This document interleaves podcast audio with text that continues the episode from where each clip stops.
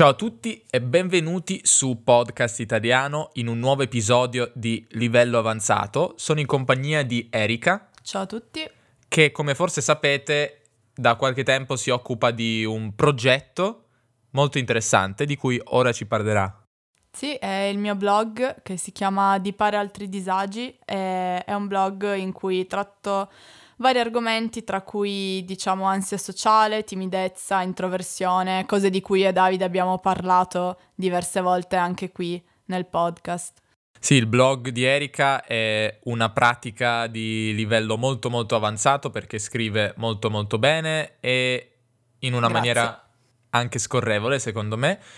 E abbiamo deciso insieme quindi di portarvi, eh, trasportare in versione audio e in versione podcast italiano uno dei suoi post, l'ultimo post. Eh, di che cosa parla, Erika?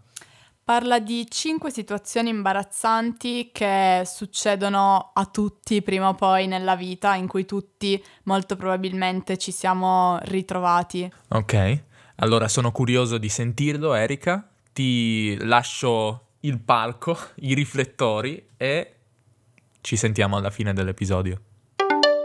Salve amici! Se in un vecchio post vi avevo parlato di situazioni considerate normali e tranquille dai più, ma che a me generano ansia per motivi talvolta difficili da comprendere, oggi voglio prendere in considerazione situazioni sociali in cui, secondo me, tutti almeno una volta abbiamo provato imbarazzo. Facciamo un coming out di gruppo e ammettiamo candidamente che ci siamo passati tutti. Come sempre, si accettano consigli su come comportarsi per evitare di volersi scavare una fossa in cui sotterrarsi ogni volta che una di queste situazioni si verifica. Io provvederò ad elargirvi i miei, ma siete avvisati, probabilmente non funzionano. Bando alle ciance, partiamo subito con questa impietosa hit parade. uno. Non sapere se dare del tu o del lei. In italiano, forse più che in altre lingue, questa questione è particolarmente spinosa. Nella nostra lingua, infatti, è ancora viva la norma sociale di utilizzare le forme di rispetto, norma che però sembra non avere più regole sufficientemente rigide.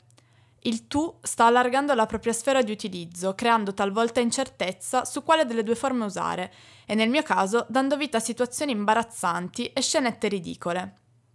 Molto spesso, infatti, mi trovo nel bel mezzo dell'indecisione. Tu o lei? Lei o tu? Quando non c'è affatto tempo per decidere. Come devo rivolgermi al segretario a cui tutti gli studenti danno del tu, ma con cui io non ho mai parlato in vita mia? Come saluto il commesso che avrà sì e no tre anni in più di me, ma è vestito di tutto punto? E i genitori dei miei amici? Sembrerò troppo fredda o gli starò mancando di rispetto? È una questione di ruoli, di età, di reciprocità? Le guide su internet non sembrano fugare i miei dubbi. Si sa, la necessità aguzza l'ingegno. E dunque, in caso di dubbio, non mi resta che ingegnarmi. In questi casi, infatti, ho sviluppato una non indifferente abilità nell'evitare con tutte le mie forze l'impiego di questi pronomi.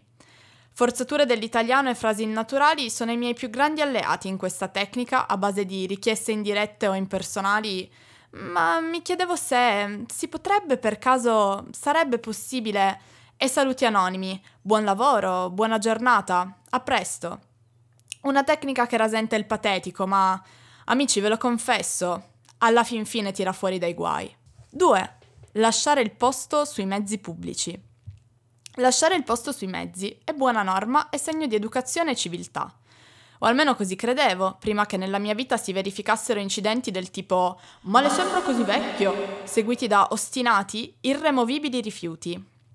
In pratica, alzarsi per offrire a qualcuno il proprio posto rischia di tradursi in un maleducatissimo «lei è un vecchio, si sieda».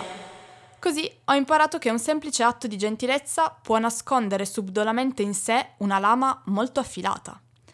Trovare un posto a sedere sull'autobus smette di essere un privilegio e diventa un compito. A ogni fermata grava sulle mie spalle la responsabilità di monitorare attentamente le porte, fare una stima dell'età, delle condizioni di salute, dell'eventuale stato interessante dei passeggeri in salita e valutare a quale sia il caso di rivolgersi per offrire il posto.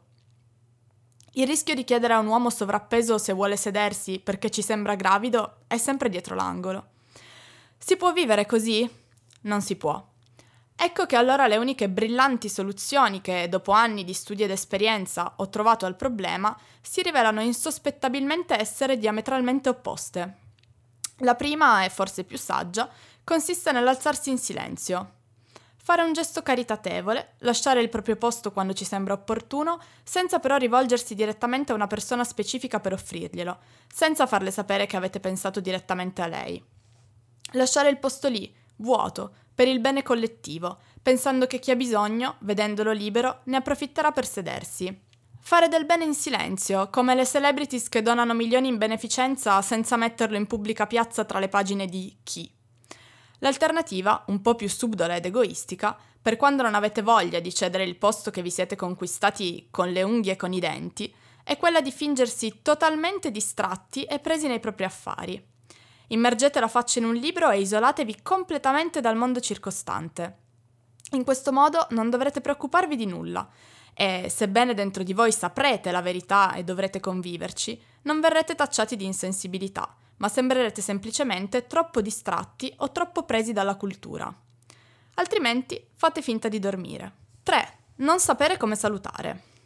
Che dire, penso tutti abbiate capito di che cosa sto parlando.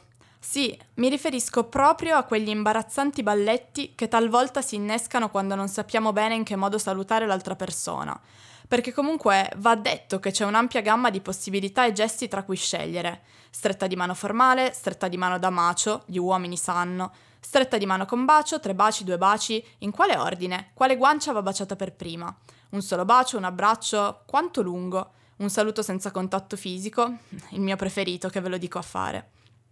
Anche in questo caso, il tipo di saluto dipende da numerose variabili, quali l'occasione, il rapporto che intercorre tra i salutanti, il sesso, combinazioni uomo-uomo, uomo-donna, donna-donna, le abitudini legate al luogo di provenienza. Gli stranieri hanno verosimilmente usanze diverse, ma anche da una regione italiana all'altra i costumi possono variare. E poi, i baci sulle guance sono dei baci veri o sono un semplice contatto di guance seguito dalle labbra che schioccano a vuoto? Questi e molti altri interrogativi rendono il saluto un gesto molto più complesso, e talvolta imbarazzante, di quanto si potrebbe sospettare. Evitare le incomprensioni, gli imbarazzi e i balletti non è semplice, ma il mio consiglio è quello di non tentennare. Decidete più o meno arbitrariamente il saluto che vi sembra opportuno e imponetelo all'altra persona, avvicinandovi con convinzione per i due baci o tendendo fermamente il braccio per una più sobria stretta di mano. E che Dio ve la mandi buona. quattro. Tenere o non tenere la porta. Questo è il dilemma. Qualcuno, non so bene come né quando, a un certo punto della nostra vita ci ha insegnato che è buona educazione tenere aperta la porta a chi sta arrivando dietro di noi e verosimilmente intende uscire o entrare da quella stessa porta. Quello che non ci è stato precisato, però, è oltre quale distanza dall'altra persona siamo legittimati a infischiarcene e fare come se la suddetta persona non esistesse. Infatti esiste un range di distanze intermedie tra lontano e vicino che causa inevitabilmente confusione. Non procedere nel nostro cammino e stare dieci secondi impalati a tenere la porta come il più servile degli uscieri può sembrare ridicolo, ma allo stesso tempo fare come se nulla fosse quando evidentemente ci siamo accorti della persona che sta arrivando e abbiamo incrociato il suo sguardo non è molto educato. Specialmente se si tratta di una persona che siamo destinati ad incontrare altre volte, come un collega, un vicino di casa o un insegnante. Quando poi il nostro stare impalati provoca senso di colpa nella persona che sta arrivando e la costringe a corricchiare per non farci aspettare i suoi comodi troppo a lungo, ogni nostro tentativo di farle un favore fallisce miseramente. Insomma, sembra proprio il caso di dire che come fai sbagli. E così è. cinque. Sbagliare strada.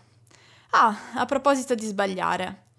Ammetto che questo è un problema che potrebbe riguardare la mia persona in maniera più particolare rispetto agli altri, essendo io un essere umano completamente deprivato del senso dell'orientamento. Però a tutti può capitare ogni tanto di accorgersi di stare camminando da dieci minuti nella direzione sbagliata, no? Ditemi di sì. Quando capita a me? Eh sì, purtroppo mi capita molto più spesso di quanto possiate immaginare e sì, anche quando sto seguendo, o credo di stare seguendo il navigatore, non è facile decidere come comportarsi. Sento improvvisamente tutte le persone attorno a me puntarmi gli occhi addosso. Mi chiedo cosa pensino nel vedere una tizia fermarsi improvvisamente in mezzo alla via, senza che ci sia nulla di particolare, fare dietro front e ripartire tutta convinta nella direzione opposta. Penseranno che ha sbagliato strada, direte voi. Ed effettivamente è così. ma nella mia mente lo fanno con scherno e derisione, atteggiamenti dei quali non fa mai piacere essere oggetto. Per non parlare delle volte in cui sbaglio palesemente a scendere dall'autobus e mi ritrovo a camminare parallelamente adesso, nella direzione della fermata successiva, dove avrei dovuto scendere. Con i passeggeri che, sempre nella mia mente, mi guardano perplessi chiedendosi perché non sono rimasta sull'autobus invece di fare lo stesso tragitto a piedi. Solitamente in questi casi adotto strategie ridicole, come quella di fermarmi, guardare accigliata il telefono fingendo di aver ricevuto un messaggio che mi indica di andare da un'altra parte e voltarmi scuotendo la testa, quasi infastidita dal cambiamento di programma. O semplicemente mi limito a portarmi la mano alla fronte con sorpresa, per fingere di essermi ricordata di qualcosa, per esempio di aver scordato un oggetto nella direzione da cui provenivo. Il ricorso a simili stratagemmi è caldamente sconsigliato, dato che generalmente le persone pensano ai fatti propri, non notano neppure i vostri comportamenti e non hanno alcun interesse nei vostri movimenti. Però che dire, ognuno è libero di rendersi ridicolo come meglio crede. Amici, spero che questo piccolo elenco di situazioni sociali imbarazzanti vi abbia stappato un sorriso e che vi siate ritrovati in almeno uno dei punti elencati. Fatemi sapere quali di questi inconvenienti vi capita più spesso o quali sono le situazioni sociali che più vi mettono in imbarazzo. Siamo tutti molto curiosi. Io per ora vi mando un saluto. Mm, con quanti baci? Senza contatto? Una stretta di mano? E vi ringrazio per aver letto fino a qui. Alla prossima! Complimenti Erika, secondo me è il tuo episodio più riuscito finora. Grazie, grazie mille.